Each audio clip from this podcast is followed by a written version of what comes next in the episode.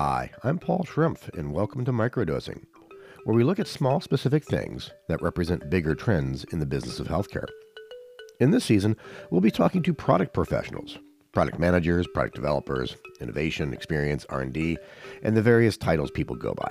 It continues to be one of the fastest growing professions, yet everyone has a different take on it. We likely won't quell any debates, but hopefully we'll walk away with a better understanding of the space and what good looks like.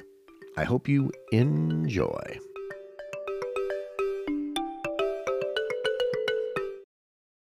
Hi, in this episode we're joined by Kord Brashear. Kord, welcome. Thank you, Paul. Well, let's uh, let's have it. What's the uh, two minute version of Kord? Uh, grew up in the Midwest. I think it's always good to say I'm from Nebraska. Take certain amount of pride in that. Classic path, you know, went to college, liberal arts major because you know I was trying to figure out what I wanted to do, and and still not certain. I know for certain. Discovered design along the way. Studied that at the graduate level. Went on to practice that for a number of years. I like to say, Paul, that I have been doing design since before it was cool. You know, 10 years ago or 15 years ago, IDEO really popularized design thinking methodologies, and that became a really hot trend. I feel like we're off that trend. So I will still keep practicing design, even though it may not, even though it may have lost a little bit of its luster. Practiced in consulting firms, human centered design agencies, innovation agencies, experience design agencies for a number of years. Found my way into a Fortune 10 healthcare organization. I'm sure we'll chat about that a little bit more. Recently left the healthcare industry to, to move into a different sector, agricultural lending, and I live with my wife and my two kids on the western suburbs of Minneapolis, Minnesota. That's great. I'm I'm really looking forward to this conversation because of um, you've always been in the product, the design, the innovation space, but sometimes you've been on the supplier or services side, sometimes the client side, and then for us being a healthcare podcast, it's sometimes inside of healthcare, outside of healthcare. So you've got a lot of great comparing contrast lenses that, that I'm excited to, to hear about. Um, and then as we dive into it, I, I think as you and I have chatted, I'm interested to get your take on the differences between just product or product development and innovation. And is that just nomenclature or do those carry kind of different meanings to you? I could sit here and tell you, give you textbook definitions, Paul. I, I think in the end, it doesn't really matter. I think classically, innovation is about trying to introduce something new that uh, new to our organization, new to the world that hasn't been done before. Um, I think product is about developing products and services of value for mm-hmm. your intended audience. I think, given the words I just said, there's lots of overlap between those two. I think maybe the difference lies in how far out are we trying to go on the horizon? Innovation classically tries to go, I'd say, two to five years out. Mm-hmm. And we could talk about whether that's a good approach or not. I think Yeah. product tends to be a little bit more immediate term extending out. So, what are we shipping next quarter? What are we shipping next year? What are we shipping in the future? I think they're both highly synergistic. Yeah. Um, I think a, a thriving organization typically has the right combination of both of those skill sets. Yeah, that's that's great. I think that's uh, going to be a common theme of a lot of overlapping ideas, and n- neither one is right or wrong, but just a continual learning and appreciation of the, the concepts. And I really like the longitudinalness that you put to that, which I think makes a lot of sense with innovation being more broader out over the horizon. Product is more what are we putting a price tag on today in generating revenue with, and some gray space in between. It's really good. Um, and then as we look at just innovation in the corporate world or specifically healthcare, how would you describe that? The good, the bad, the indifference in terms of um, how to think about that, just the, the fundamentals, so to speak. Innovation within healthcare is largely focused on, let's call it clinical innovation, improving care delivery, improving uh, recovery times, getting to diagnoses faster. All that needs to happen. It is happening. That's what that's what the field of, of life science, just to name one example, does amazingly well.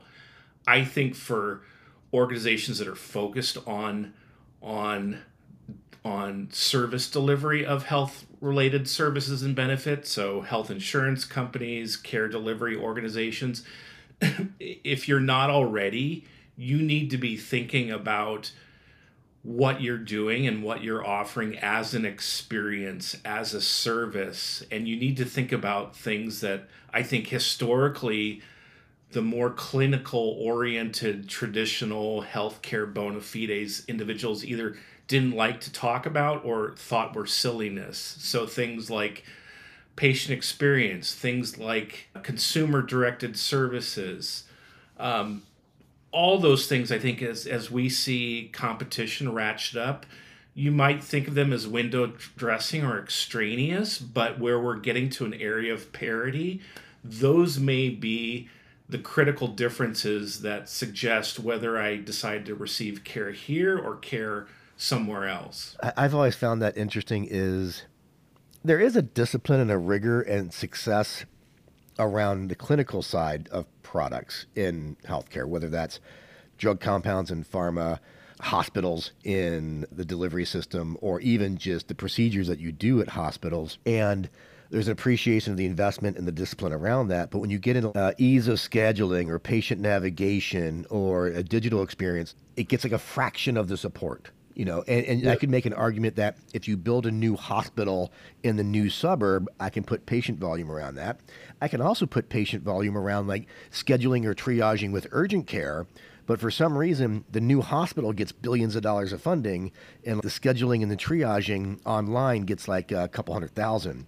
But there seems to be just this interesting disconnect between the viewing of innovation in healthcare as clinical is important and non-clinical gets barely any support. But I'm not sure if there's yeah. a question in there, but any reactions or builds to that. No, absolutely. I mean, let, let, let, me try to give you a specific example. So, um, you know, within the world of pharmacy, pharmacy, from my point of view, is a huge, I frame it, Paul, as a customer engagement lever because you may only go to a provider every so often, but I have a, a, medication regimen. I got to get a refill every 30 days. And Walgreens and the others know everything I'm speaking of, but maybe for maybe the others that aren't as close to it. so, how to make getting that prescription any bit easier, how to get it, make it any more convenient, like that's to be focusing on. The one that the uh, a good example that I'm have some personal passion around are just labs thinking about the sequencing of labs and consultation with a provider. So, classically, 10 years ago, for an annual wellness visit, you'd go in, you'd go get blood taken out of your arm, you'd go see your provider. They'd give you kind of some hypothetical things to do because they hadn't actually processed the labs yet. And then you'd get a follow up note based upon once the labs were actually in, okay, now that I'm seeing your results, Paul, I did a physical examination of you in my office, but now, you know, do this, this, this, and this. And so I've seen with my own lived experience as a patient, like providers are getting smarter about maybe let's break that traditional journey, let's move labs up. With the explosion of direct to consumer or at home labs, we should be thinking about labs in a very different way that we do. And I, I understand I'm speaking to maybe how providers make money, but you know, a provider will have you do labs once a year. And because you know commonly they're taking that lab sample at their clinic, you know the same truck that delivers my new Xbox or my new mm-hmm. iPad, it could also have a lab kit on it, and I could you know put that back on the truck, you know when I'm ready, and we could do that every month. We could do that longitudinally. We could make it much more convenient for the patients than we do right now. Yeah, for, for sure. I mean, I think all the DTC testing is has been fascinating. Either the the saliva test, or I do a lot of work with uh, the folks at Cologuard, which is a fecal test, which is kind of gross to talk about, but having done it, like it's surprisingly better than the Amazon experience for as gross of a substance it is. Like the yeah. amount of yeah. you know diagnostic testing is key. So I'd agree. And then shifting gears a bit, um, innovation's always been a common function and discipline for an organization. We always hear terms like most innovation and new products kind of fail, and there's a variety of reasons. But at the heart it's like what makes innovation hard? I can't remember where I'm stealing this from. The challenge of innovation is that at the beginning, all the bad ideas look bad, but all the good ideas look like bad ideas too. So we don't know which are which. And so, and I think trust the people that have done it before, trust people that have experience navigating that um, gray space well. Um, take your time. There's the saying, go slow to go fast. I think also, and I'm going to say this as a card carrying human centered designer who spend lots of hours actually in people's homes. We don't do this anymore because it's deemed too slow and inefficient. We try to do it all online. But I've spent my 10,000 hours, as Malcolm Gladwell likes to say, like talking to people about all sorts of stuff hair care, beverages, inkjet printers, financial services, etc. If you really want to get good at innovation, you actually need to be curious about your your customers, the the consumers you intend to serve and you really have to mean that. I'm not saying that you have to be the one. You know most ceos don't have the time or ability to go out to a consumer's home and participate in in discovery methods. Those take a lot of time admittedly and, and you want the people that are good at that doing that. But you need to have curiosity. You need to have thoughtfulness. You need to challenge your assumptions. You need to be able to wait for the answer. I think modern business practices say we've got to ship fast and i think mm-hmm. at, at certain points you do need to ship fast and you do need to move fast and you do need to be decisive but if we're talking about the core of our strategy what yeah. problem are we solving i see too often we just skip over the problem framing part and just jump into solutioning because we feel a sense of urgency and i think that's your best way to rush something that's not right yeah. or missing the mark. Yeah, uh, for sure. I think there's um, good design um, and ethnography goes hand in hand. Um, use really good observational skills because I think that's the piece where I've learned in spades is most of us in healthcare think doing something at home and having it be digital is more convenient, more easier, and a better experience. I've seen that's not a one to one correlation. Just because something's digital doesn't automatically mean it's easier. We like to think of our favorite digital experiences that are easy in that aspect. Um, and then even as we get more in the aging in place, people go, "Oh, wouldn't it be great? You know, as you get older, you can stay home." And I've learned there's a sizable segment out there of people that wouldn't mind going to dialysis clinics because that's the one time a week they get to see people or they like the community. And I have to remind people that there's a reason I take my car to the mechanic to get the oil change.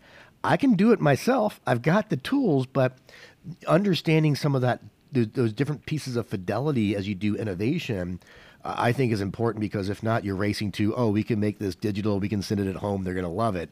And you realize that no, it doesn't quite manifest itself that way in, in that yeah. type of scenario. Yeah.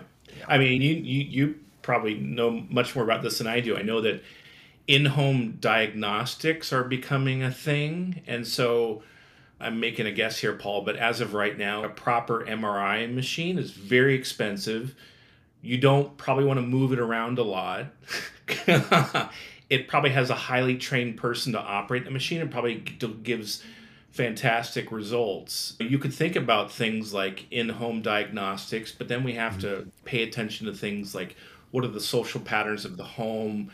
Are you going to be trying to perform imaging while I've got kids or other people around? Uh, to your point, maybe it's actually yeah. maybe it's actually the right solution to have some processes and procedures in a centralized location. Now, at the same time, as we were talking about earlier, things yeah. like uh, phlebotomy. Like, yeah. if there's a way to do it at home or do it in some place that doesn't require me to drive to the hospital yeah. or my f- physician's office every time, let's do that.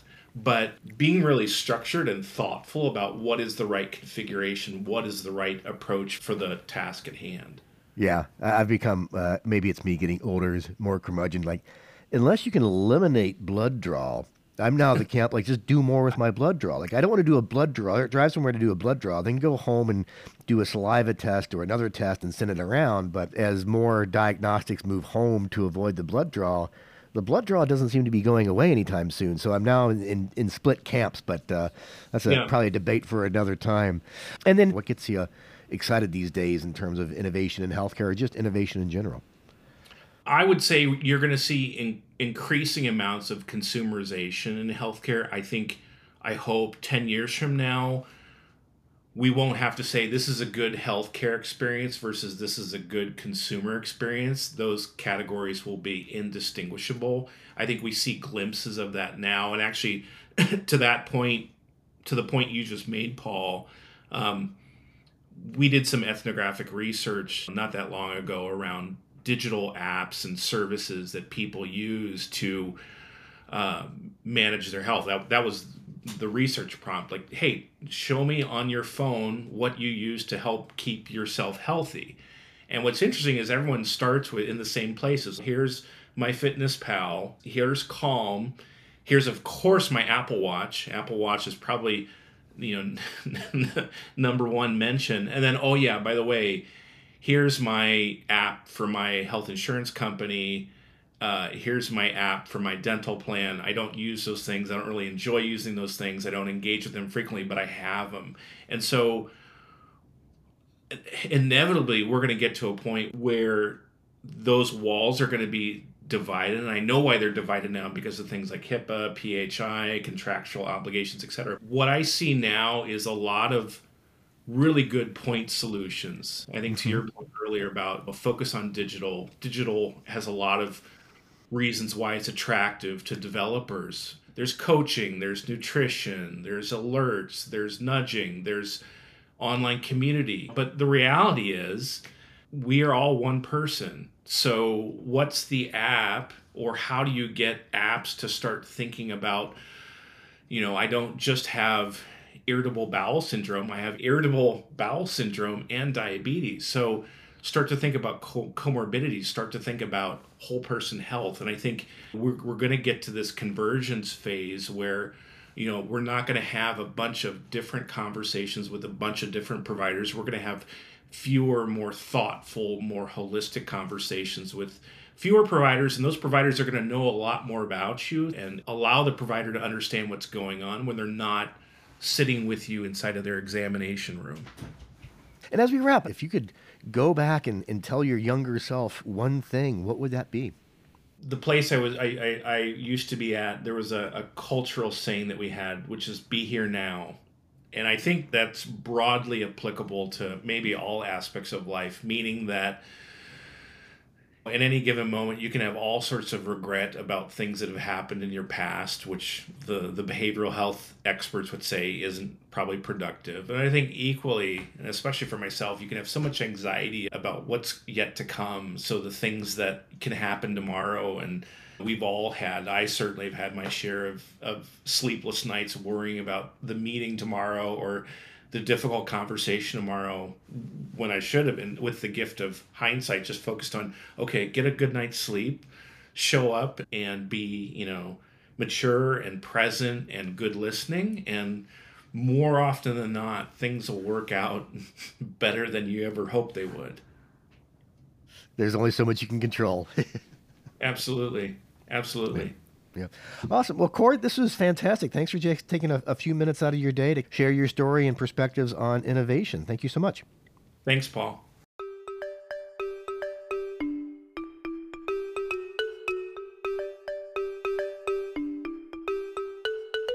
Thank you for listening to Microdosing.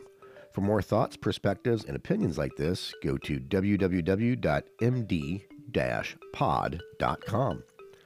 For media professionals, while I am flattered, please do not reach out to pitch your ideas or to interview your clients.